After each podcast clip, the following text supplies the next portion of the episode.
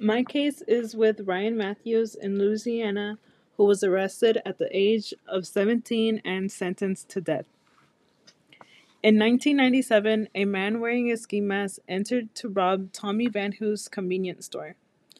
Tommy refused to give the money, so the man robbing the store shot Tommy four times and left.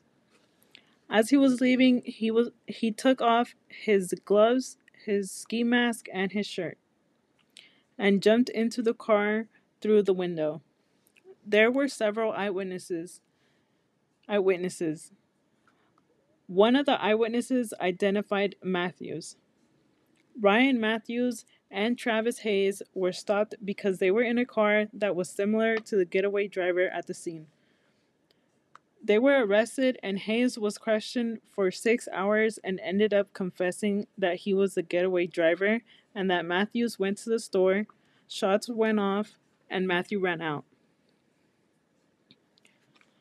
They were arrested on identifications. In 1999, Matthew was convicted of murder and sentenced to death.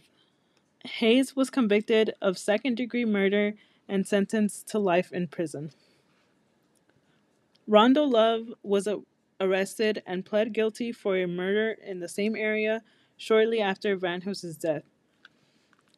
Love would brag to other inmates that he also killed Vanhoose. This caught the attention of Matthew's attorney, and they began investigating Love. DNA testing of the mask excluded Matthew and Hayes and indicated that Love was wearing the mask. Forensics also noticed that there was no way that Matthew could jump into the window through eh, of his car because it didn't roll down. One year after this information was discovered, Matthews was granted a new trial. He was released in 2004 on bond.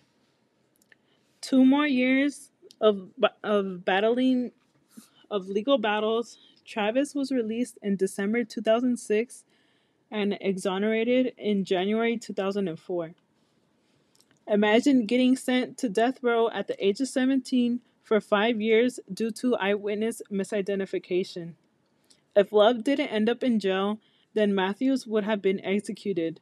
Still, even after that they discovered the information that he was innocent, he still was fighting fighting legal battles for 3 years until he was actually considered a, a free man. What if Love didn't even mention that he killed Vanhoose? The DNA excluding Hughes and Matthews should have been enough. There was no real hard evidence to have Matthews arrested. Eyewitness eyewitnesses' minds can be manipulated.